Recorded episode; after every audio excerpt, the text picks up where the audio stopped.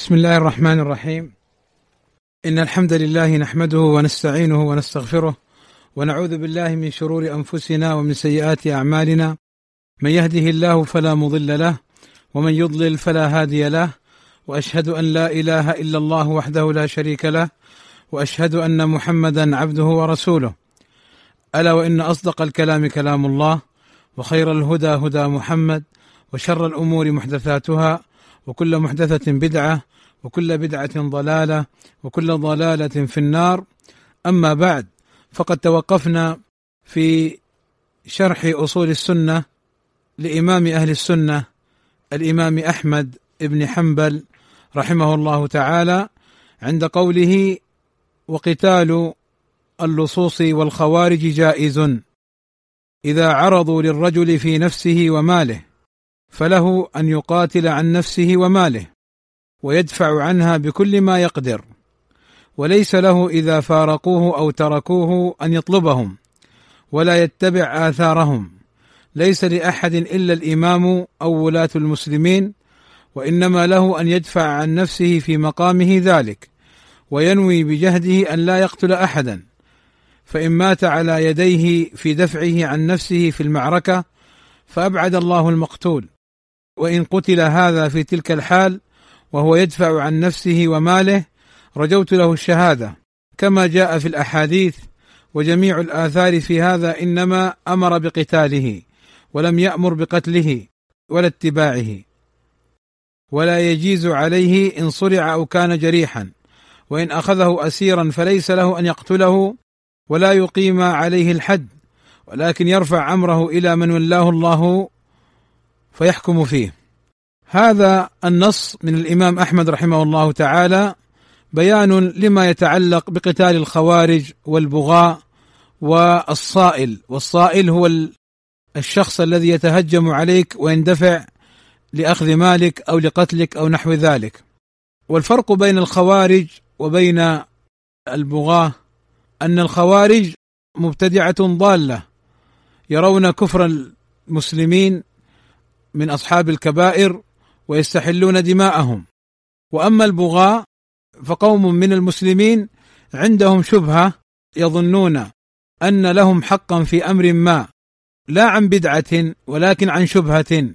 فالخوارج أصحاب بدع وضلال. قال الإمام أحمد رحمه الله تعالى وقتال اللصوص.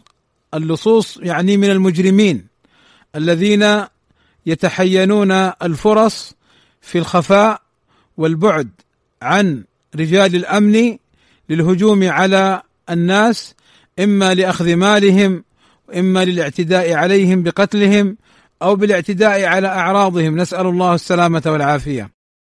قال وقتال اللصوص والخوارج. الخوارج الذين يكفرون الناس ويرون كفر مرتكب الكبيرة ويرون كفر الحاكم ومن يتبعه من المحكومين. قتالهم بمعنى دفعهم كما سيأتي إن شاء الله جائز يعني مشروعا قال إذا عرضوا قتالهم متى؟ إذا عرضوا للرجل، ما معنى إذا عرضوا؟ بمعنى إذا تهجموا على الواحد في نفسه وماله فله أن يقاتل عن نفسه وماله، ما الدليل؟ الدليل أن رجلا سأل النبي صلى الله عليه وسلم فقال أرأيت إن أراد رجل أخذ مالي قال لا تعطه قال فإن قاتلني قال قاتله قال فإن قتلني قال فأنت شهيد. قال فإن قتلته قال في النار. وأيضا ما جاء عن النبي صلى الله عليه وسلم أنه قال من قتل دون نفسه فهو شهيد ومن قتل دون ماله فهو شهيد ومن قتل دون دينه فهو شهيد. فهذه الأحاديث واضحة جدا في الدلالة على ما ذكره الإمام أحمد رحمه الله تعالى.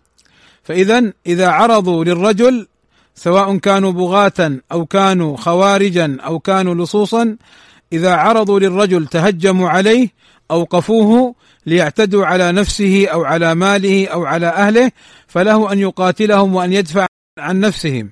وكذا إذا أرادوا التهجم على أهله فيجب عليه أن يدفع عنهم على حسب ما يستطيع. قال الإمام أحمد ويدفع عنها بكل ما يقدر. يعني يحاول في دفع شر هؤلاء بكل سبيل يقدر عليه.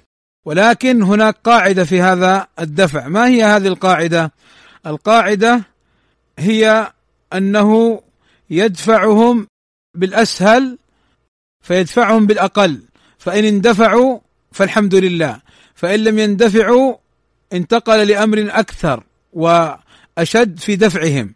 إلى أن يصل إلى مرحلة القتل فإن كان دفعهم لا يحصل إلا بقتلهم فله أن يقتلهم لكن لا يبتدئ بالقتل كما قال أهل العلم كما سيأتي إن شاء الله وإنما يبتدئ بما يدفعهم من الأسهل كأن يطلق مثلا آه، رصاصا في الهواء كأن مثلا آه، يرميهم بأمر فيهربوا فدفعهم يكون بالأسهل فإذا دفعهم بالأسهل فولوا هاربين قال لك الإمام أحمد وليس له إذا فارقوه يعني تركوه إذا فارقوه يعني ذهبوا عنه أو تركوه أن يطلبهم ليس له أن يذهب وراءهم ويجري وراءهم ليمسكهم وإنما يدفعهم بالتي هي أحسن. فإن اندفعوا فالحمد لله فإن لم يندفعوا سيأتي هذا. قال وليس له يعني ليس للرجل في خاصة نفسه. أما ولاة الأمر ورجال الأمن فهؤلاء يطاردون هؤلاء. وإنما كلام الإمام أحمد في الرجل الذي يدفع شر هؤلاء عن نفسه. قال وليس له إذا فارقوه أو تركوه أن يطلبهم. يعني يذهب وراءهم وأن يبحث عنهم ولا يتبع آثارهم. ليس لأحد إلا الإمام أو ولاة المسلمين. يعني هذا من خصوص ولاة الأمر. هم الذين يبحثون ويطلبون هؤلاء ليقيموا عليهم شرع الله عز وجل إن اعتدوا على المسلمين. لماذا ليس لأحد من الناس أن يفعل ذلك؟ لأن السنة جاءت بمشروعية أن يدفع الإنسان عن نفسه شرهم ولم تأتي السنة بمطاردتهم ولا بملاحقتهم إلا لولاة الأمر. وكذا ما جاء عن علي رضي الله عنه في مثل هذا الأمر أنهم لا يطاردوا وأنه لا يقتل جريحهم كما سيأتي إن شاء الله. فقال ليس لأحد إلا الإمام أو ولاة المسلمين. الإمام يعني الخليفة العام. الخليفة العام. أو ولاة المسلمين يعني أمراؤه والحكام الذين يعينهم. وهذا إذا كان الخليفة العام موجود. وأما مثل هذه الأيام فإنه لكل دولة حاكم هو في منزلة الخليفة لهؤلاء الرعية فيأخذ حكم الخليفة بالنسبة لرعيته. فليس لأحد من الناس أن يطلبهم. لماذا إلا الإمام؟ اولا للأدلة الشرعية الواردة في ذلك. وثانيا لأنه لو ذهب وراءهم فإنه يعرض نفسه للبلاء. فإنه يعرض نفسه للبلاء. فقد يكون هناك عدد أكثر وقد تكون الفرصة في ابتعاده عن مكانه أكثر للاعتداء عليه. قال الإمام أحمد وإنما له أن يدفع عن نفسه في مقامه ذلك. يعني في المكان الذي تهجم عليه هذا العدو يدفع عن نفسه لما ورد من الأدلة الشرعية في الإذن وتجويز دفع شر هؤلاء. قال الإمام أحمد وينوي بجهده أن لا يقتل أحدا. لأنه جاءت الأحاديث بأن يقاتله بأن يدافعه لا أن يقتله مباشرة. فلذلك الإمام أحمد يقول وينوي بجهده أن لا يقتل احدا. ولذلك جاء أيضا في الحديث أن النبي صلى الله عليه وسلم قال إذا التقى المسلمان بسيفيهما فالقاتل والمقتول في النار. فقالوا يا رسول الله هذا القاتل فما بال المقتول؟ فقال صلى الله عليه وسلم كان حريصا على قتل أخيه أو كما قال عليه الصلاة والسلام. لذلك الإمام أحمد يقول وينوي بجهده أن لا يقتل احدا. يعني يخوفه يضربه في أماكن غير قاتلة كأن مثلا يرمي عليه على رجليه أو على يده أو على مثلا بجواره ليفر ويهرب. ذاك الباغي أو الخارجي. فإن فر فالحمد لله وإن استمر وكان لا زال متهجما عليه فله أن يدفعه إلى أن يصل إلى مرحلة القتل. ولكن هذا كما سبق ينوي بجهده أن لا يقتل أحدا. قال فإن مات على يديه في دفعه عن نفسه في المعركة أي ساعة القتال فأبعد الله المقتول لأنه ظالم متعد مجرم بأذيته للمسلمين. وإن قتل هذا في تلك الحال أي الذي يدفع عن نفسه إذنا وجوازا من يعني من الرسول صلى الله عليه وسلم وإن قتل هذا في تلك الحال وهو يدفع عن نفسه وماله رجوت له الشهادة. يعني يرجى أن يكون شهيدا.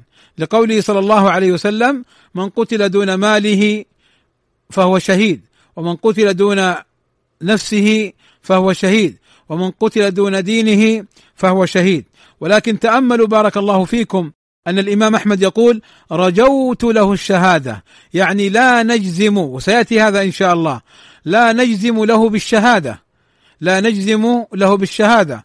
ولكن نرجو له الشهادة لأنه قتل على تلك الحال. قتل وهو يدفع عن نفسه أو ماله أو عرضه أو دينه.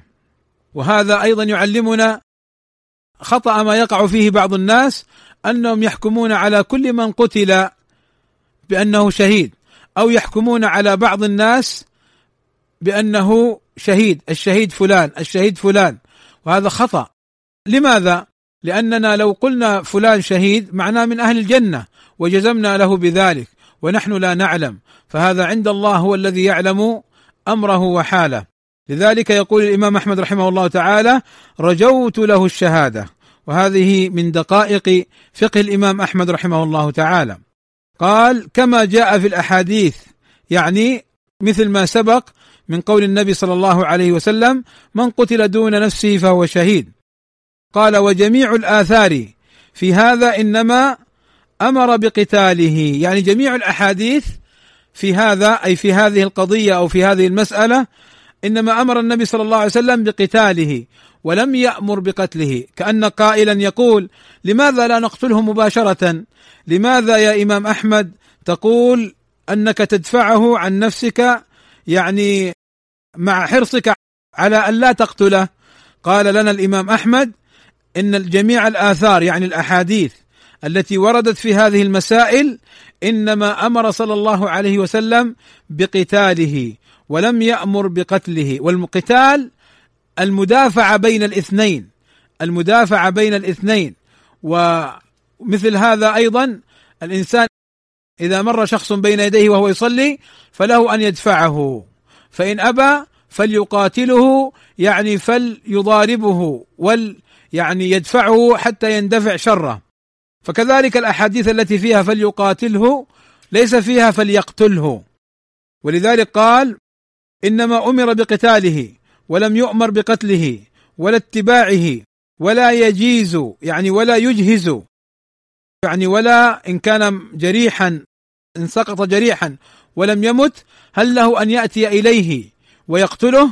قال لك الإمام أحمد لا ليس لك أن تتبعهم وليس لك أن تقتل جريحهم كما جاء عن علي رضي الله عنه في شأن من خرج عليه قال ولا يجيز عليه إن صرع أو كان جريحا يعني إن سقط من دابته أو سيارته ولم يجرح لكن سقط ولم يستطع الحراك وهو حي هل تذهب تقتله؟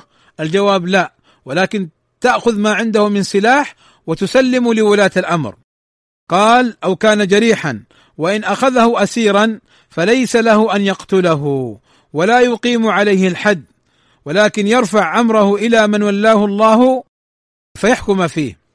المعنى كما سبق أننا لو تيسر للواحد منا أن يمسك أحد هؤلاء الخوارج أن يقبض عليه أو يمسك أحد اللصوص فليس له أن يقتله وليس له أن يضربه وإنما يقيده اسيرا ويسلمه لولاة الأمر، لماذا؟ ليحكم فيه ولاة الأمر بما يناسبه وبما يستحقه، لماذا؟ لأن هذا الرجل يحتاج لنظر في حاله، هل هو ممن فقط أخاف الناس فيغرب ويسجن وينفى من الأرض؟ هل هو ممن سرق فتقطع يده ورجله من خلاف؟ هل هو ممن قتل فيقتل ويصلب؟ ونحو ذلك من الأحوال المختلفة فيه. هل هو خارجي؟ هل هو متأول؟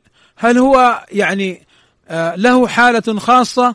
فهذه الأمور ينظر فيها ولي الأمر عن طريق الحاكم القاضي الشرعي فيحكم بحاله بما يناسبه. إذ قد يكون هذا الصائل مجنونا فتظن أنه عاقلا ويظهر أنه ويثبت لدى القاضي الشرعي أنه مجنون غير مكلف. كما هو معلوم عن بعض أحوال هؤلاء. فينظر في أمره. لذلك ليس لك أن تمسكه اسيرا ثم تقتله وتقول هذا أراد أن يقتلني فلي أن أقتله أو أن هذا خارجي والخوارج يقتلون. نقول لك لا هذا لولي الأمر هو الذي ينظر في هذه المسألة. وإني أنبه في نهاية هذه المسألة على قضيتين. أما القضية الأولى وهي المهمة والخطيرة وهي أن من قتل دون ماله أو نفسه أو دينه فهو شهيد هذه الأحاديث كما قال ابن المنذر وكما في كلام الإمام أحمد رحمه الله تعالى ها هنا إنما محلها في دفع الخارج أو الصائل أو اللص والباغي عليك. طيب لو جاءك الحاكم الشرعي وأراد أن يأخذ مالك أو أن يضرب ظهرك هل تقاتله؟ قال لك الإمام ابن المنذر بالإجماع أن ولي الأمر لا يقاتل ولا يدافع وإنما يصبر عليه. ما الدليل؟ الدليل حديث حذيفة في مسلم وفيه قول النبي صلى الله عليه وسلم أطع الإمام وإن ضرب ظهرك وأخذ مالك أطع الإمام وإن ضرب ظهرك وأخذ مالك فلم يقل النبي صلى الله عليه وسلم دافعه وأيضا كما سبق وقع الإجماع حكاه ابن المنذر على عدم مقاتلة الإمام. فبعض الناس يقول أنا أقاتل الإمام لأنه من قتل دون مالي فهو شهيد ومن قتل دون نفسي فهو شهيد ومن قتل دون ديني فهو شهيد. فأنا أقاتله دون هذه الأمور. نقول له لا أخطأت. لأن الأحاديث والأدلة والإجماع دلت على عدم مشروعية مقاتلة الإمام. وأيضا أحاديث الصبر على جور الحاكم الشرعي وظلمه وعدم الخروج عليه كلها تفيد في هذه المسألة. فافهموا بارك الله فيكم هذه القضية فإنها خطيرة جدا. وأما التنبيه الثاني فالشيء بالشيء يذكر ونحن في أحداث ليبيا وغيرها من بلاد المسلمين. فإن بعض الناس قد نسب إلي أنني أفتيت الليبيين بالقتال. وهذا والله الذي لا إله إلا هو. والله الذي رفع السماوات السبع. والله الذي خلق الأراضين ومن فيهن. والله لم افتي به في يوم من الدهر. بل أنا بحمد الله على فتوى شيخنا الإمام المجاهد ربيع بن هادي المدخلي أن السلفيين لا يخوضون في هذا القتال. وكنت أفتي هؤلاء الإخوة الليبيين وغيرهم كنت أفتيهم بما قال الإمام ربيع فإذا سألوني أقول لهم عيب عليكم أن تسألوني وفتوى الربيع معلومة. وأيضا العلماء الكبار متوافرون شيخ صالح الفوزان شيخ صالح اللحيدان شيخ عبد العزيز آل الشيخ شيخ ربيع المدخلي وغيرهم من العلماء الكبار. متوافرون متواجدون فهؤلاء هم الذين يرجع إليهم في هذه المسائل. ولكني أنقل لكم كلام الإمام ربيع المدخلي حفظه الله تعالى لا يدخل السلفيون في هذه الفتنة وإنما الأمر يتعلق بولاة الأمر هم الذين يدفعون هؤلاء الخوارج وغيرهم. وبحمد الله تعالى أقول هذا الأمر مذكرا لجميع إخواني السلفيين أن لا يخوضوا في هذه الفتن وأن لا يتأثروا بفتوى من أفتاهم في ذلك وأن لا ينسبوا إلي. هذه الفتوى الظالمة الجائرة المنسوبة إلي أنني أفتيت بجواز القتال والخروج للسلفيين في الفتنة الحاصلة في ليبيا ووالله إني بريء منها. وأما من أفتى بذلك من العلماء فكل يتحمل فتواه. ولكن أنا بفضل الله عز وجل أقولها وأعلنها صريحة أني لم افتي بهذا يوما من الدهر بل من عادتي بفضل الله عز وجل وأنا طالب علم ولا زلت طالبا للعلم. من عادتي بحمد الله تعالى أن المسائل الكبار أتركها للعلماء الكبار وأرجع إلى قولهم وأخذ بقولهم كما هي عادة السلف. وعلى هذا رباني علماؤنا. وأخص بالذكر أخي الشيخ محمد بازمون حفظه الله تعالى كان دائما يقول يا أحمد كن خلف العلماء ولا تكن مساويا لهم ولا متقدما عليهم. احذر من هذا المسلك فإنه مشين. فإن تقدمت عليهم فإنك تزل. وإن كنت خلفهم فإنك بإذن الله تعالى تهتدي. فاذا على هذا المنهج بفضل الله عز وجل أنا أسير وأذكر في هذا المقام مما يتعلق بالقتال. ولا مانع أن أذكر أيضا بمسألة أخرى فالشيء بالشيء يذكر. كذا في الفتن التي وقعت في أمريكا. فإنني بحمد الله تعالى كنت من يعني من سنوات قرابة العشر سنين أو أكثر بقليل أدرس إخواننا في أمريكا عبر الهاتف. أدرسهم الصلاة الطهارة العقيدة. أجيبهم في المسائل المتعلقة بهذه الأمور. فإذا جاءت مسائل متعلقة بالفتن التي بينهم أقول لهم سأسأل أهل العلم وأرد لكم. فأسأل الشيخ ربيع أو أسأل الشيخ محمد أو غيرهم من أهل العلم ثم أنقل لهم فتوى العلماء. ولا أتدخل في مشاكلهم. ولا أتدخل في مشاكلهم. وأما من نسب إلي أنني تدخلت في مشاكلهم وكان تدخلي سببا للفتن بينهم وطرد بعض الأئمة والدخول في المساجد بالسلاح فهذا والله كذب علي فأنا لم أقل بهذا الأمر ولم أفتهم في المشاكل والفتن التي بينهم. والذي تولى كبر هذه الكذبات رجلان فيما أنا أذكر وأعلم. أحدهما علي علي ديفيس والآخر طاهر وايد فإنهما قد كذبا علي والله حسيبهم. وأعيد وأذكر بالنسبة قولي سابقا للفتوى الجائرة. لا أعني فتوى من أفتى من أهل العلم بأن فتواهم جائرة ظالمة. قلت هم يتحملون فتواهم وإنما الظلم والجور في نسبة هذه الفتوى إلي أنا فأنا لم أقل هذا الأمر. كون بعض العلماء قال بها هو أدرى بما يقول وعنده أدلته. ولا أعني أن فتوى ذاك العالم ظالمه جائرة لا ابدا. فأنا مرادي في قولي سابقا تلك الظالمه الجائرة أي الفتوى المنسوبة إلي أنا من حيث أنا أحمد بازمول فأنا لست ممن أفتى بذلك. نعم. فإذا بارك الله فيكم. أعود مرة أخرى للإخوة الأمريكان.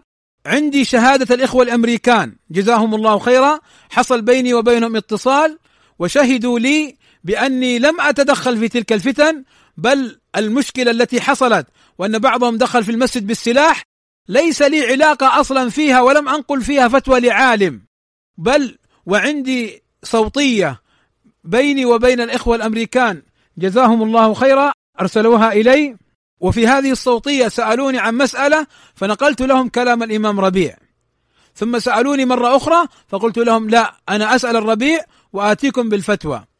فبفضل الله عز وجل بفضل الله عز وجل لم أدخل في تلك المشاكل.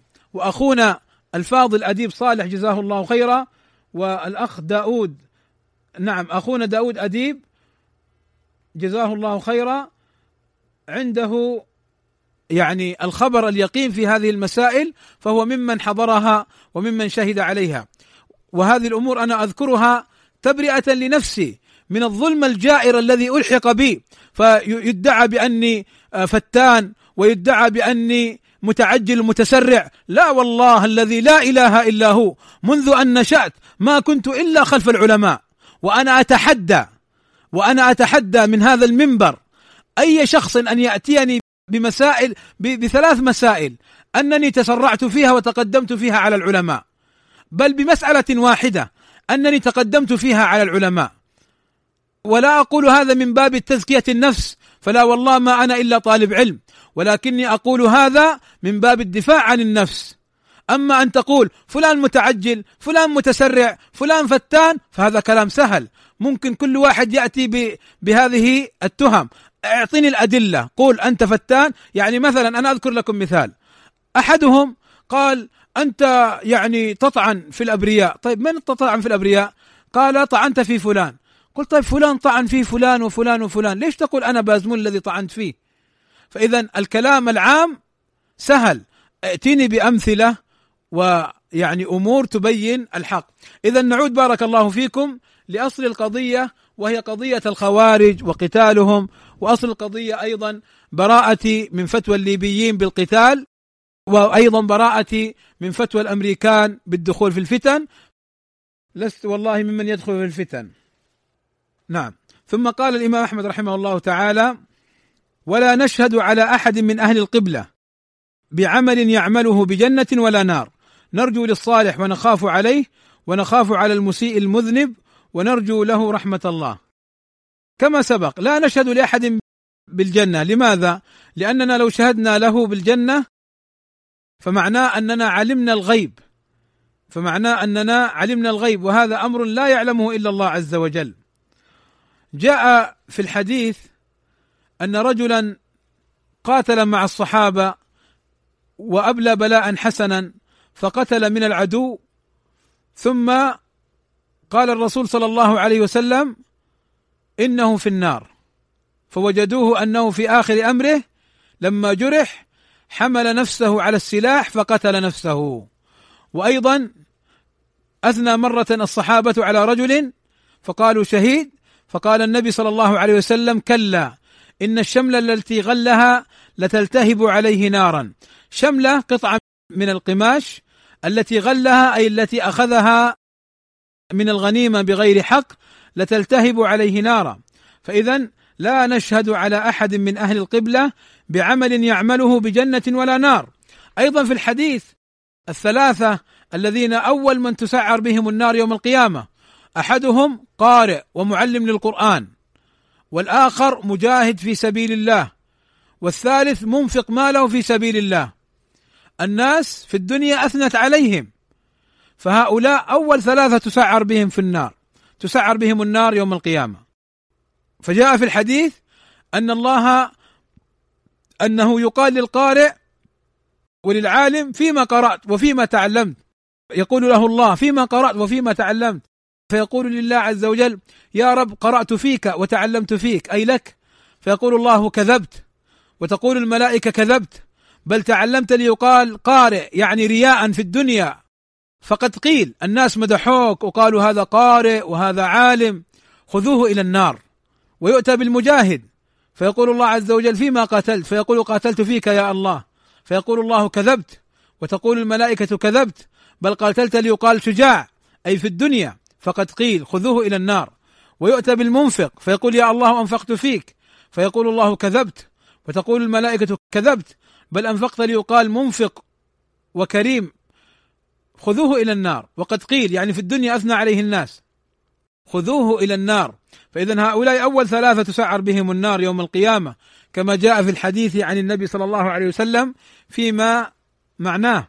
فإذا لا نشهد على أحد من أهل الجنة بعمل يعمله بجنة.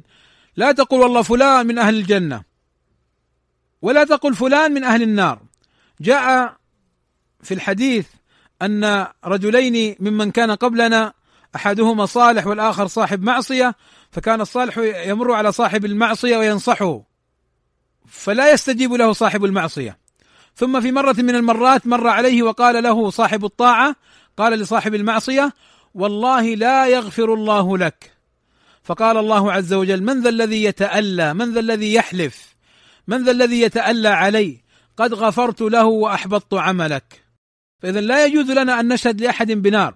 وأيضا في الحديث عن الرسول صلى الله عليه وسلم إن الرجل ليعمل بعمل أهل الجنة فيما يظهر للناس حتى ما يكون بينه وبينه إلا ذراع حتى يدخلها فيسبق عليه الكتاب فيعمل بعمل أهل النار فيدخلها. وإن الرجل لا يعمل بعمل أهل النار فيما يظهر للناس حتى ما يكون بينه وبينه ذراع حتى يدخلها فيسبق عليه الكتاب فيعمل بعمل أهل الجنة فيدخلها.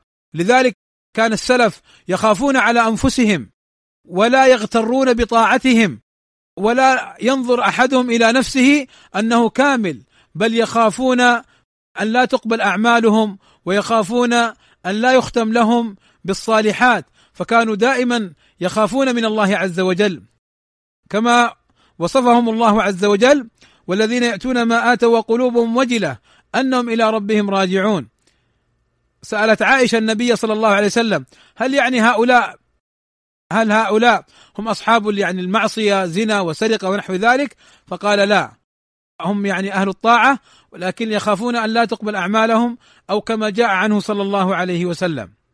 فاذا ينبغي أن نحذر من هذا الأمر أن لا نحكم لأحد بجنة ولا نار نعم نرجو للصالح ونخاف عليه فإذا مات صاحب الطاعة نقول فلان إن شاء الله نرجو له أن يكون من أهل الجنة. نرجو لا نجزم هو من أهل الجنة. وإن مات صاحب المعصية لا نقول هو من أهل النار هو فاسق فاجر. ما يدريك لعل الله غفر له. أما سمعنا قول النبي صلى الله عليه وسلم في امرأة زانية من بني إسرائيل مرت على كلب يلهث عطشان فرحمته فنزعت خفها فسقته من الماء فغفر الله لها. فما يدريك أن الله عز وجل قد غفر لصاحب هذه المعصية. فتقول هو في النار. لا. لا يجوز لك أن تجزم بأنه في النار. ولكن من مات على معصية فإنا نخاف عليه من النار. فنرجو للمحسن ونخاف على المسيء من ذنبه. ونرجو له رحمة الله. هكذا هو دأب السلف رضوان الله عليهم على ما دلت عليه الأدلة الشرعية. فالمهم أننا لا نجزم لاحد بجنة ولا نار. ونرجو للصالح الجنة ونخشى ونخاف على المسيء من ذنبه ونرجو له الرحمة أيضا. المسيء نرجو له رحمة الله عز وجل. ثم قال الإمام أحمد رحمه الله تعالى ومن لقي الله بذنب تجب له به النار تائبا غير مصر عليه فإن الله يتوب عليه ويقبل التوبة عن عباده ويعفو عن السيئات. ما الدليل على هذه المسألة التي ذكرها الإمام أحمد رحمه الله تعالى. ما الدليل على هذه المسألة؟ أو ما المراد بهذه المسألة التي ذكرها الإمام أحمد رحمه الله تعالى؟ يقول لو أن العبد أذنب ذنبا وهذا الذنب جاء الدليل على توعد فاعله بالنار. جاء الدليل على توعد فاعله بالنار مثل شرب الخمر مثل السرقة أو الزنا أو نحو ذلك. لكنه تاب. لكنه تاب. ولم يصر على ذنبه. فإن الله يتوب عليه ويقبل التوبة عن عباده ويعفو عن السيئات. لعموم قوله عز وجل قل يا عبادي الذين أسرفوا على أنفسهم لا تقنطوا من رحمة الله. إن الله يغفر الذنوب جميعا. وعموم قوله عز وجل إن الله لا يغفر أن يشرك به ويغفر ما دون ذلك لمن يشاء. وقوله عز وجل وإني لغفار لمن تاب وآمن وعمل صالحا ثم اهتدى. وغير ذلك من الأدلة. وهذا فيه رد على الخوارج الذين يكفرون بالذنوب. فمن لقي الله بذنب تاب منه فإن الله تعالى يقبل التوبة عن عباده. فإنه تعالى كما أخبر عن نفسه في كتابه أنه يقبل التوبة. في قوله عز وجل وهو الذي يقبل التوبة عن عباده ويعفو عن السيئات ويعلم ما تفعلون. ويعلم ما تفعلون. وأيضا في سورة آل عمران فإن الله عز وجل قد ذكر من صفات المؤمنين وذلك في قوله عز وجل والذين إذا فعلوا فاحشة أو ظلموا أنفسهم ذكروا الله فاستغفروا لذنوبهم ومن يغفر الذنوب إلا الله ولم يصروا على ما فعلوا وهم يعلمون ما جزاؤهم قال الله أولئك جزاؤهم مغفرة من ربهم وجنات تجري من تحتها الأنهار خالدين فيها ونعم أجر العاملين. ثم قال الإمام أحمد رحمه الله تعالى: ومن لقيه وقد أقيم عليه حد ذلك الذنب في الدنيا فهو كفارته كما جاء في الخبر عن رسول الله صلى الله عليه وسلم. ومن لقيه مصرا غير تائب من الذنوب التي استوجب بها العقوبة فأمره إلى الله. إن شاء عذبه وإن شاء غفر له ومن لقيه وهو كافر عذبه ولم يغفر له. قبل أن ندخل في هذه الجزئية أحببت أن أنبه على مسألتين، المسألة الأولى فيما سبق ولا نشهد على أحد من أهل القبلة بعمل بجنة ولا نار يعني الإمام أحمد إلا من شهد لهم النبي صلى الله عليه وسلم بذلك.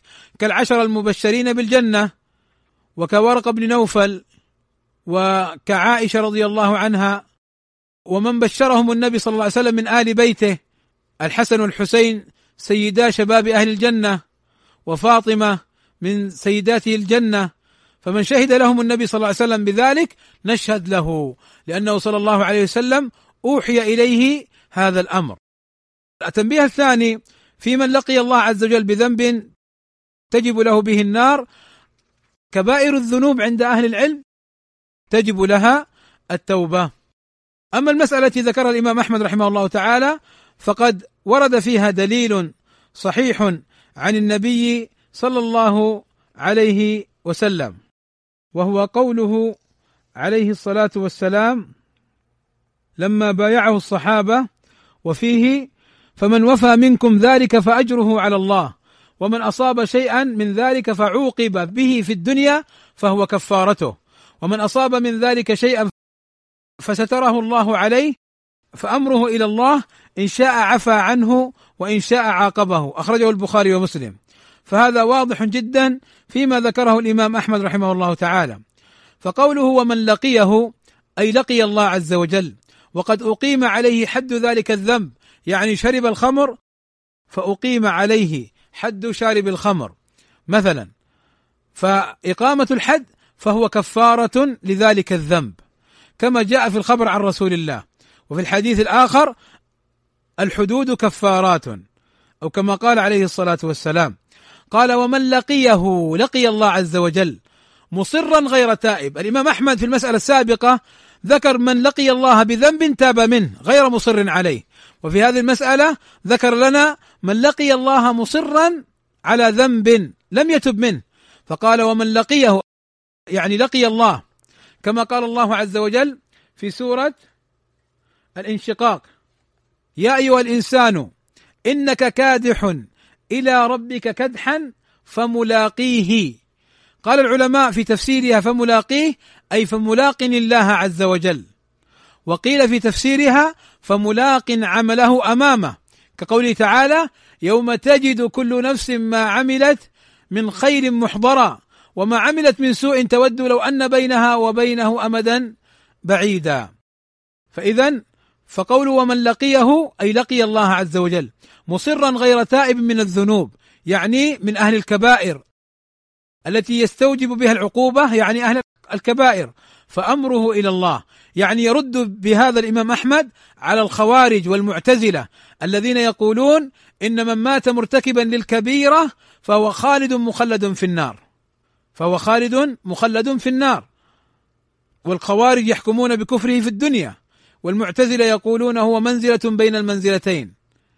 وأما في الآخرة فالخوارج والمعتزلة يتفقون على أنه خالد مخلد في النار. قال فأمره إلى الله إن شاء عذبه وإن شاء غفر له. لعموم قوله تعالى إن الله لا يغفر أن يشرك به ويغفر ما دون ذلك لمن يشاء. وكما سبق معنا في الحديث القدسي يا ابن آدم لو لقيتني بقراب الأرض خطايا ثم لقيتني لا تشرك بي شيئا لغفرت لك ولا أبالي. أسأل الله عز وجل أن يغفر لي ولكم ولجميع المسلمين الذنوب والزلات وأن يرحمنا برحمته وأن يدخلنا في جناته جنات النعيم. قال ومن لقيه وهو كافر عذبه ولم يغفر له. يعني من مات على الكفر فإنه خالد مخلد في النار. لعموم قوله تعالى إن الله لا يغفر أن يشرك به ويدخل في قوله أن يشرك به من مات على الكفر. قال الله عز وجل إنه من يشرك بالله فقد حرم الله عليه الجنة ومأواه النار. في آيات أيضا اخر يذكر الله عز وجل أن مصير الكفار إلى النار. كما في قوله تعالى إن الذين كفروا من أهل الكتاب والمشركين في نار جهنم خالدين فيها. فالكافر إذا مات فإنه خالد مخلد في النار. وأما المؤمن أو المسلم إذا تاب من المعصية فإن الله يتوب عليه. وأما إن مات على المعاصي فأمره إلى الله. إن شاء عذبه وإن شاء غفر له. فإن عذبه فإن المؤمن لا يخلد في النار. وإنما لو شاء الله أن يعذب فإنه يكون في النار. مدة ما يشاؤها الله ثم يخرج من النار ويدخل الجنة. كما مر معنا في حديث أبي سعيد أنه يخرج من النار من في قلبه أدنى أدنى أدنى مثقال ذرة من إيمان. فإنه يخرج من النار. فإن المؤمن والموحد إذا مات على التوحيد فإنه مات على الخير. ولذلك الإمام أحمد رحمه الله تعالى كان يقول قبور أهل السنة روضة من رياض الجنة وقبور أهل البدعة حفرة من حفر النيران. يعني أن أهل البدع يؤاخذون على ذنوبهم وعلى بدعهم. إن الله حجب التوبة عن صاحب البدعه ثم قال الإمام أحمد رحمه الله تعالى والرجم حق على من زنى وقد أحصن.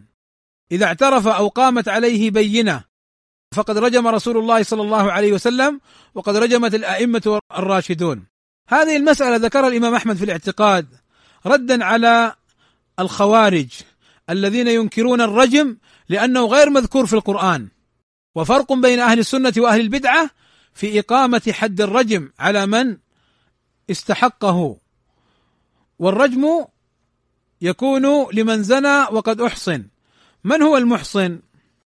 المحصن هو الرجل الذي تزوج بعقد صحيح ودخل على زوجته ودخل على زوجته.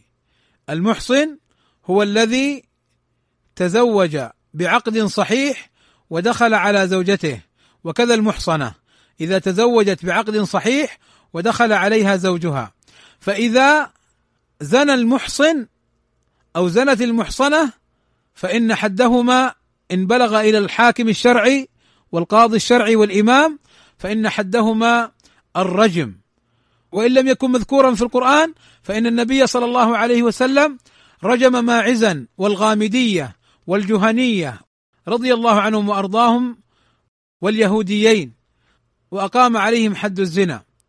وقد رجمت الأئمة الراشدون يعني لما ثبت عندهم حالات في الزنا رجموا من استحق أن يقام عليه الحد.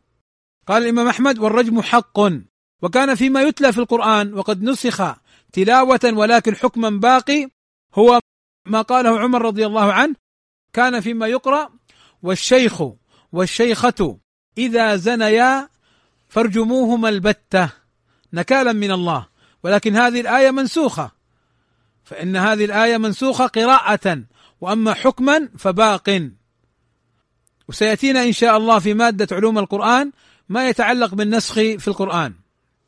اذا والرجم حق على من زنى وقد أحصن. طيب من زنى وليس بمحصن ويسمى بكرا فإن هذا يجلد مئة ويغرب. يجلد مئة جلدة ويغرب. لقوله صلى الله عليه وسلم خذوا عني خذوا عني خذوا عني. قد جعل الله لهن سبيلا. البكر بالبكر جلد مئة وتغريب عام والثيب بالثيب الرجم. والثيب هنا المراد به المحصن. قال إذا اعترف أو قامت عليه بينة هذا كيف يثبت الزنا؟ إما أن يعترف ويقول أنا فعلت كذا هل يجب عليه أن يعترف؟ ويذهب للقضاء الشرعي. جاء في الحديث عن النبي صلى الله عليه وسلم من ابتلي بهذه القاذورات يعني الفواحش فليستتر بستر الله ولا يبدي لنا صفحته فإذا من أراد أن يستر على نفسه ويتوب فله ذلك. ويستغفر الله عز وجل. فإذا إما أن يعترف ومن أراد أن يعترف ويطهر نفسه فهذا من قوة إيمانه كما فعلت تلك الصحابية رضي الله عنها وأرضاها حين تابت. فإذا بالاعتراف أو بقيام البينة ما البينة؟ البينة عند العلماء كل ما يوضح الحق كأن يشهد عليها أربعة شهود بتلك الفعلة ويشهدوا بشروط معينة عند الحاكم الشرعي. فلا بد أن يكونوا أربعة ولا بد أن يكون على واقعة واحدة ولا بد أن لا يتراجع أحدهم. فإن تراجع واحد منهم أقيم عليهم حد القذف. وكذا إن حبلت المرأة التي غير متزوجة فإن حبلها دليل على وقوعها في الزنا. فهذه بينة. إذا هذا هو حد الزنا كما ذكره الإمام أحمد رحمه الله تعالى. ثم قال الإمام أحمد ومن انتقص أحدا من أصحاب رسول الله صلى الله عليه وسلم أو أبغضه بحدث كان منه أو ذكر مساوئه كان مبتدعا حتى يترحم عليهم جميعا ويكون قلبه لهم سليما.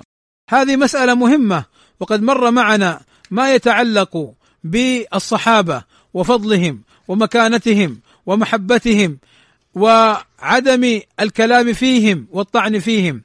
ولكن هنا الإمام أحمد يقول لا يجوز أن تنتقص واحدا من الصحابة.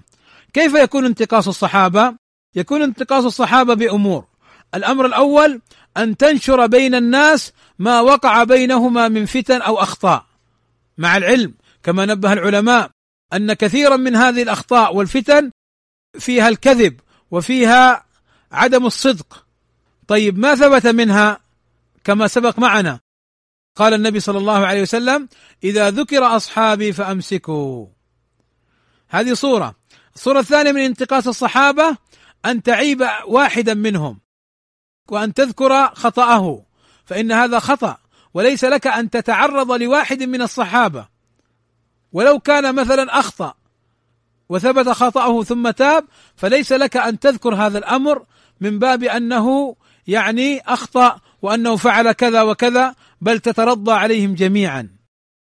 ولاحظ أن الإمام يقول ومن انتقص احدا يعني حتى لو واحد من أصحاب رسول الله صلى الله عليه وسلم أو أبغضه. بعض الناس يكره معاوية. بعض الناس يكره عمرو بن العاص. بعض الناس يكره عائشة مثل الرافضة. ومعاوية أيضا مثل الرافضة. قبحهم الله. فإن بغضهم للصحابة بدع وضلال. ومعاوية خال المؤمنين رضي الله عنه وأرضاه. وعائشة أم المؤمنين رضي الله عنها وأرضاها. وعمرو بن العاص صحابي جليل رضي الله عنه وأرضاه. فلا يجوز بغض أحد من الصحابة. وكذا أيضا بغض أبا بكر وعمر وعثمان. لا يجوز انتقاص هؤلاء ولا بغضهم. ولا ذكر مساوئهم. يعني ولا ذكر أخطائهم. حتى ولو جاء في الحديث أنهم فعلوا كذا وكذا فإنه يذكر كما في الحديث ولا يتعرض أنهم فعلوا كذا وحالهم كذا أو ماتوا ضلالا أو ماتوا كفارا أو نحو ذلك من العبارات فإن هذا خطأ. لا يتعامل مع الصحابة بهذه الصورة. وقد يخطئ السني في مثل هذه المسألة. فيورد الأحاديث التي فيها مثل هذه الأمور ويتعرض للصحابة وأنهم وأنهم وهذا خطأ. فعلى السني السلفي أن لا يخوض في هذا الحديث. أعطيكم مثالا على هذا. مثلا حديث ذات أنواط. حديث ذات أنواط. لما مر الصحابة رضي الله عنهم على شجرة يعلق عليها الكفار أسلحتهم. فقالوا يا رسول الله اجعل لنا ذات أنواط كما لهم ذات أنواط. فقال النبي صلى الله عليه وسلم الله أكبر قلتم كما قالت بنو إسرائيل لموسى اجعل لنا الها كما لهم آلهة. فهكذا كان الصحابة حديث عهد بإسلام. فهنا يورد الحديث. ومن بديع و ومن فقه وعلم الإمام المجدد محمد بن عبد الوهاب رحمه الله تعالى في كتاب التوحيد لما ذكر هذا الحديث وذكر مسائله يعني ذكر الصحابة بما يدل على براءتهم من الشرك. وذكر الصحابة بما يدل أنهم عن حسن ظن لا عن رغبة في الشرك أو دعاء غير الله أو التعلق بغير الله عز وجل. فهكذا لا يأتي أحد ويقول كيف يفعل الصحابة كذا؟ كيف يسألون كذا؟ هؤلاء هؤلاء هذا خطأ. أيضا مثلا حديث الثلاثة النفر الذين سألوا عن عبادة النبي صلى الله عليه وسلم فتقالوها وجدوها قليلة. فقال أحدهم أما أنا فأقوم ولا أنام. وقال الآخر أنا لا أتزوج النساء. وقال الآخر أنا أصوم ولا أفطر. فقال النبي صلى الله عليه وسلم أما إني أصوم وأفطر وأقوم وأنام وأتزوج النساء فمن رغب عن سنتي فليس مني. تذكر الحديث كما هو وليس لك أن تتعرض لهؤلاء الصحابة بأنهم منافقون أو أنهم كذا. لا هذا خطأ. علما بأن الألباني رحمه الله تعالى في السلسلة الصحيحة ذكر أن من بعض الصحابة الذين سألوا عبد الله بن عمرو بن العاص رضي الله عنهم أجمعين. فلا ينبغي التعرض في مثل هذه الأحاديث للصحابة وعلى من تعرض للصحابة أن يستغفر الله عز وجل وأن يتوب من هذا الأمر. لأن من طعن أو انتقص أو أبغض صحابيا كان مبتدعا كما قال الإمام أحمد رحمه الله تعالى. ولا تذكر مساوئ الصحابة. فمن كان يذكر مساوئ الصحابة فهو مبتدع وفي قلبه دغل. قال حتى يترحم عليهم جميعا لاحظ ويكون قلبه لهم سليما. يعني يترضى عليهم جميعا لأنهم ما بين مجتهد مصيب له أجران وما بين مجتهد مخطئ له أجر واحد. قال الإمام أحمد رحمه الله تعالى والنفاق هو الكفر. أن يكفر بالله ويعبد غيره ويظهر الإسلام في العلانية مثل المنافقين الذين كانوا على عهد رسول الله صلى الله عليه وسلم. وقوله صلى الله عليه وسلم ثلاث من كن فيه فهو منافق. هذا على التغليظ. النفاق في اللغة من النفق في الأرض. وذلك أن الجربوع أو اليربوع ونحوه من الحيوانات تدخل فيه تحفر عدة حفرات في الأرض فتدخل من واحد فيتوهم المتوهم أن هذا منزلها وهي تخرج من آخر. كذا المنافق يدخل في الظاهر بالإسلام ويخرج بالكفر المبطن في باطنه. والنفاق عند أهل العلم نوعان. نفاق أكبر وهو الكفر الاعتقادي وهو النفاق الاعتقادي. وهذا مخرج من الإسلام. كما قال الإمام أحمد أن يظهر الإسلام في العلانية ويبطن الكفر في باطنه. كما كان المنافقون يشهدون بأن محمد رسول الله ولكنهم في باطنهم كاذبون. إذا جاءك المنافقون قالوا نشهد إنك لرسول الله والله يعلم إنك لرسوله والله يشهد إن المنافقين لكاذبون. فهذا هو النفاق الأكبر أو الكبير وهو المخرج من الملة أن يظهر الإسلام ويبطن الكفر. كما قال الله عز وجل إن المنافقين في الدرك الأسفل من النار. أي المنافقين نفاقا اعتقاديا الذين يبطنون الكفر ويظهرون الإسلام. وهنا بالمناسبة أنبه على مسألة مهمة وهي أن قولهم فلان زنديق أي منافق نفاقا اعتقاديا. فلا ينبغي أن يقال لمسلم زنديقا. لأن بعض الناس يستسهل هذه اللفظة فيقول لأخيه يا زنديق فهذا معناه أنك كفرته. وأيضا فلان علماني هذا تكفير له لأن العلماني الذي يفصل الدين عن الدنيا ولا يعمل بأحكام الدين وعن السياسة فيفصل الدين عن الحكم. فيقول فلان علماني فهذا تكفير له. فاحذروا بارك الله فيكم من هذه العبارات الموحشة. التي لا ينبغي أن تطلق إلا على أهلها. أما أن تطلق على المسلم فهي عبارات موحشة ظالمة. سيأتينا إن شاء الله حديث من قال لأخيه يا كافر فقد باء بها أحدهما. ثم قال الإمام أحمد رحمه الله تعالى وقوله صلى الله عليه وسلم ثلاث من كنا فيه فهو منافق هذا على التغليظ نرويها كما جاءت ولا نفسرها. وقوله صلى الله عليه وسلم لا ترجعوا بعدي كفارا ضلالا يضرب بعضكم رقاب بعض. ومثل إذا التقى المسلمان بسيفيهما فالقاتل والمقتول في النار. ومثل سباب المسلم فسوق وقتاله كفر. ومثل من قال لأخيه يا كافر فقد باء بها أحدهما. يعني رجع بها أحدهما. ومثل كفر بالله تبرؤ من نسب وإن دق. ونحو هذه الأحاديث مما قد صح وحفظ فإنا نسلم له. وإن لم نعلم تفسيرها ولا نتكلم فيها ولا نجادل فيها ولا نفسر هذه الأحاديث إلا مثلما جاءت لا نردها إلا بأحق منها. يعني الإمام أحمد يقول جاء في الأحاديث إطلاق الكفر على بعض الأعمال التي هي ليست بكفر. فمثلا لا ترجعوا بعدي كفارا يضرب بعضكم رقاب بعض. هل إذا تقاتل المسلمان كفر؟ الجواب لا. ما الدليل؟ قوله تعالى وإن طائفتان من المؤمنين اقتتلوا فأصلحوا بينهما. فوالله عز وجل وصف من اقتتل بأنهم مؤمنون. فدل هذا على أن قول صلى الله عليه وسلم لا ترجعوا بعدي كفارا يضرب بعضكم رقاب بعض أي كفر دون كفر. وكذا قوله إذا التقى المسلمان بسيفيهما فالقاتل والمقتول في النار ليس معناه أنه خالدا مخلدا فيها. وكذا قوله سباب المسلم فسوق وقتاله كفر كما سبق. ومن قال لأخيه يا كافر فقد باء أي رجع بها أحدهما يعني إذا إن كان كافرا فهو كما قال وإن لم يكن كافر رجعت عليه. لكن هل يكفر؟ لا كفر دون كفر. وكذا من تبرأ من نسب وإن دق. قال الإمام أحمد ونحو هذه الأحاديث مما قد صح وحفظ فإنا نسلم لها يعني لا نعترض عليها ولا نخوض فيها. وإن لم نعلم تفسيرها يعني الأحاديث التي لا نعلم تفسيرها نسلم لها ولا نخوض فيها. قال ولا نتكلم فيها ولا نجادل فيها ولا نفسر هذه الأحاديث إلا مثل ما جاءت لا نردها إلا بأحق منها.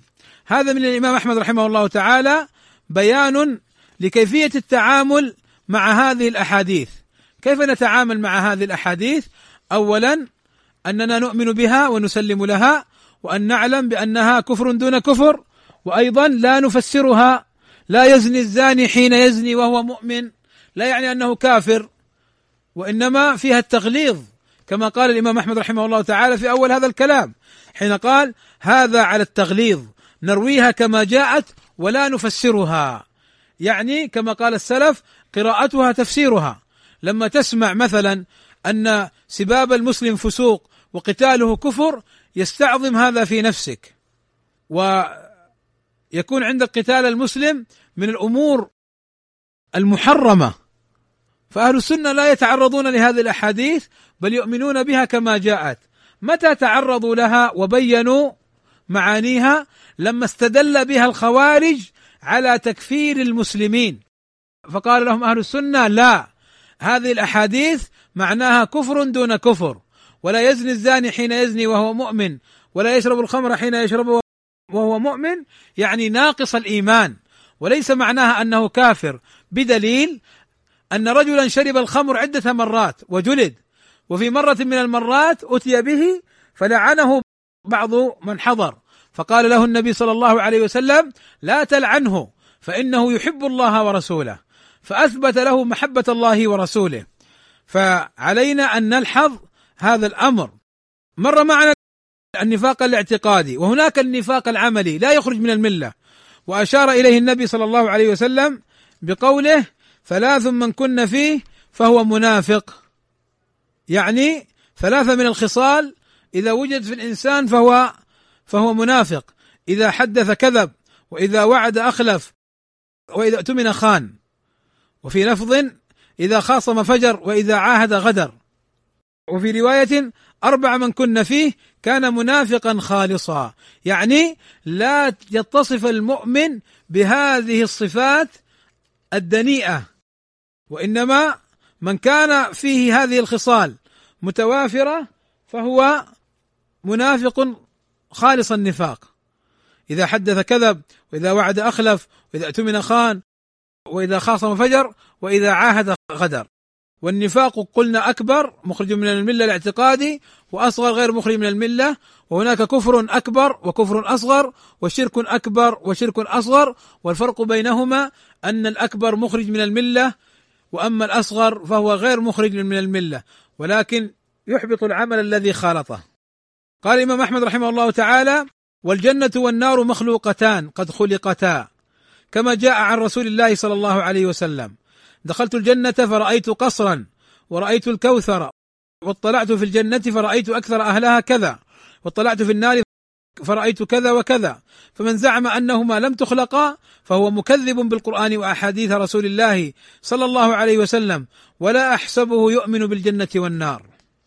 يعني من عقيدة أهل السنة والجماعة إيمانهم بأن الجنة والنار مخلوقتان. لماذا؟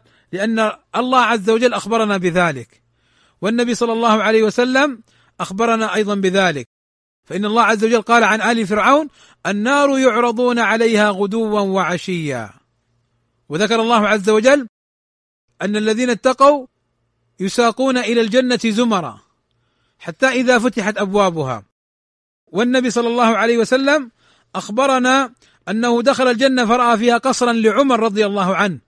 وأخبرنا أنه رأى الكوثر وأن تربة الكوثر الإذفر وأيضا أن النبي صلى الله عليه وسلم اطلع في الجنة فرأى أكثر أهلها الفقراء واطلع في النار فرأى من أهلها شارب الخمر ورأى من أهلها الزنا ورأى من أهلها النمامين ونحو ذلك وقال للنساء تصدقنا فإني رأيتكن أكثر أهل النار. كما جاء في الحديث ان كن تكفرن العشير. يعني تجحد الزوج. إذا أحسن لها الدهر ثم أساء لها مرة فإنها تذمه. إلى غير ذلك من الأحاديث الدالة. كقوله صلى الله عليه وسلم دخلت امرأة النار في هرة حبستها. وغيرها من الأحاديث الدالة على أن الجنة والنار مخلوقتان. وكما قال الله عز وجل أعدت للمتقين أي هيئت. فمن زعم أن الجنة والنار يقول الإمام أحمد غير مخلوقتين فهو مكذب بالقرآن وأحاديث رسول الله صلى الله عليه وسلم.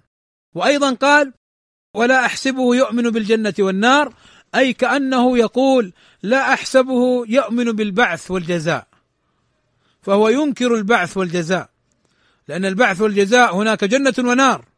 أسأل الله عز وجل أن يجعلني وإياكم من أهل الجنة وأن يبعدني وإياكم عن النار وأهلها.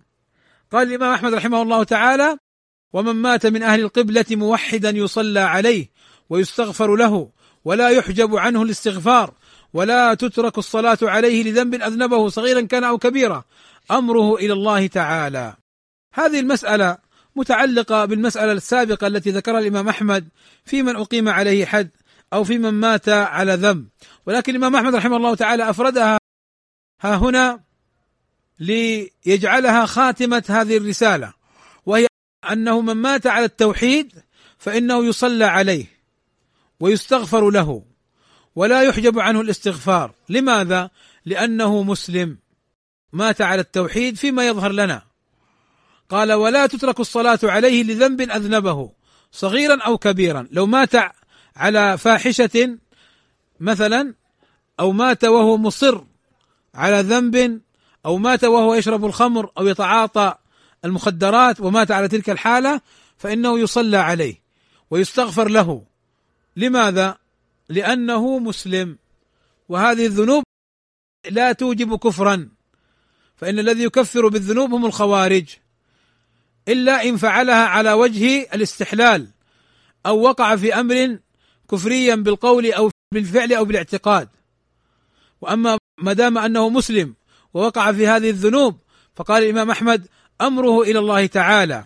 أي إن شاء عذبه وإن شاء غفر له. ولكن للإمام والحاكم الشرعي إذا جاءه أحد من أهل البدع أن لا يصلي عليه بنفسه وإنما يأمر غيره بالصلاة عليه. أو جاءه أحد من أهل الكبائر أن لا يصلي عليه. فإن النبي صلى الله عليه وسلم لما مات رجل وقد غل من الغنيمة لم يصلي عليه وقال لأصحابه صلوا على صاحبكم. ولما مات رجل عليه دين لم يصلي عليه النبي صلى الله عليه وسلم وقال صلوا على صاحبكم. فقال أبو قتادة يا رسول الله أنا أتحمل دينه. فصلى عنه صلى الله عليه وسلم. فمن مات من أهل الإسلام يصلى عليه ويفهم من هذا أن من مات من أهل الكفر أو النفاق الاعتقادي فإنه لا يصلى عليه. لعموم قوله تعالى ولا تصلي على أحد منهم مات أبدا ولا تقم على قبره. فاذا بارك الله فيكم. لا بد أن نعلم هذه المسألة. وهذه المسألة فيها رد على الخوارج وفيها رد على المعتزلة وفيها رد على الحدادية الذين لا يستغفرون ولا يصلون على المبتدعة فإنهم خالفوا في ذلك قول أهل السنة والجماعة.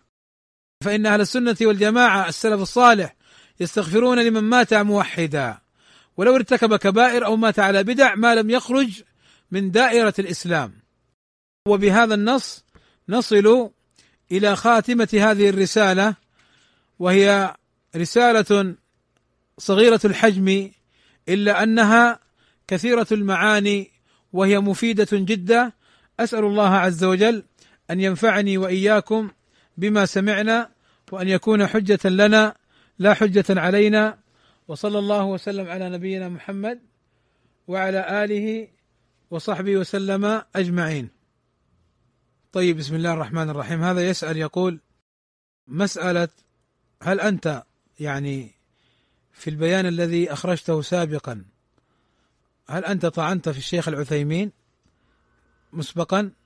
فالجواب عن هذا باختصار جدا. أقول بارك الله فيكم أنا لم أطعن في الشيخ العثيمين قط ولكن كنت أتكلم عن بعض أهل السنة الذين هم على السنة ولكن لا يعرفون المنهج. وكنت أعني بعض المشايخ الذين نعرفهم على السنة فإن هؤلاء إذا سئلوا في بعض مسائل المنهج قد يجيبون السائل بأجوبة لا تتوافق مع المنهج السلفي. ولم أقصد أبدا لا من قريب ولا من بعيد الشيخ العثيمين رحمه الله تعالى. ثم ضربت بمثال الشيخ العثيمين رحمه الله تعالى أنه لما سئل عن سيد قطب أحال على الشيخ ربيع. وذكرت أيضا في نفس الكلام أن الشيخ ربيع لما سئل عن سفر وسلمان أحال على الشيخ العثيمين وبن باز. فلم يكن مقصودي حين ذكرت الشيخ العثيمين أنه هو الذي يعلم السنة ولا يعرف المنهج. ابدا أنا ما تعلمت السلفية ولا عرفت السلفية بفضل الله عز وجل إلا من الشيخ بن باز والعثيمين والألباني قبل أن أتعرف على مشايخ المدينة وغيرهم. فأنا بفضل الله عز وجل أعرف إمامة العثيمين. كيف أطعن فيه؟ ولكن لما أوهم ظاهر كلامي أني قد أريد بالكلام العثيمين نزلت ذاك البيان حسما للفتنة وردا على من يريد الاصطياد في الماء العكر مثل ما فعل الحدادية والمميعة حيث نشروا فيما نشروا أنني أطعن في العثيمين رحمه الله تعالى ووالله الذي لا إله إلا هو. والله الذي لا إله إلا هو. والله الذي لا إله إلا هو. ما اعتقدت يوما إلا إمامة العثيمين رحمه الله تعالى. وما اعتقدت يوما إلا سلفيته وفقهه وعلمه. بفضل الله عز وجل منذ أن نشأت. بل والله أنا لا أطعن في صغار السلفيين. فضلا عن أن أطعن في أئمتها. بفضل الله عز وجل. ولا أذكر هذا يعني تفاخرا وعجبا بنفسي. وإنما أذكر هذا في مقام الرد على الذين يصطادون في الماء العكر. لأنه فعلا كيف يطعن انسان في إمام مثل العثيمين؟ نعم لو كنت أصلا مبتدعا ضالا وطعنت ثم اهتديت هذه قضية أخرى. ولكن عندنا بفضل الله عز وجل كما لا يطعن في الصحابة رضوان الله عليهم. كذلك لا يطعن في علماء السنة. وقول الرازي أبي حاتم وغيره حين قال من علامة أهل البدع الطعن في أهل السنة. لم يخفى علي بفضل الله عز وجل. ولكن كما سبق لما أوهم كلامي خلاف الظاهر أنزلت ذاك البيان حسما للفتنة. وإلا بفضل الله عز وجل في كتاباتي في مقالاتي في صوتياتي في كتبي موجود دائما الإمام العثيمين. العالم السلفي النحرير العثيمين. بفضل الله عز وجل. والله لو قيل لواحد منا إن هناك عاميا يطعن في ابن عثيمين تستغرب. لأن العثيمين عالم فكيف أطعن فيه أنا؟ ولكن بعض من في نفسه شيء يحمل الكلام ما لا يحتمل. ومع ذلك تنزلت معه فقلت إن فهم من كلامي كذا كذا فأنا أعتذر. أتراجع عن هذه اللفظة. علما علما وأنا أقولها يقينا جازما. وأشهد الله عليها. علما بأن الشيخ بن باز من قال أشهد الله على كذا وهو كاذب أنه يكفر. فأنا أقول أشهد الله ثلاثا. أشهد الله أشهد الله. أني لم أطعن في ابن عثيمين يوما من الدهر. وأما البيان فقلته والله حسما للفتنة. والله أعلم. وصلى الله وسلم على نبينا محمد وعلى آله وصحبه أجمعين.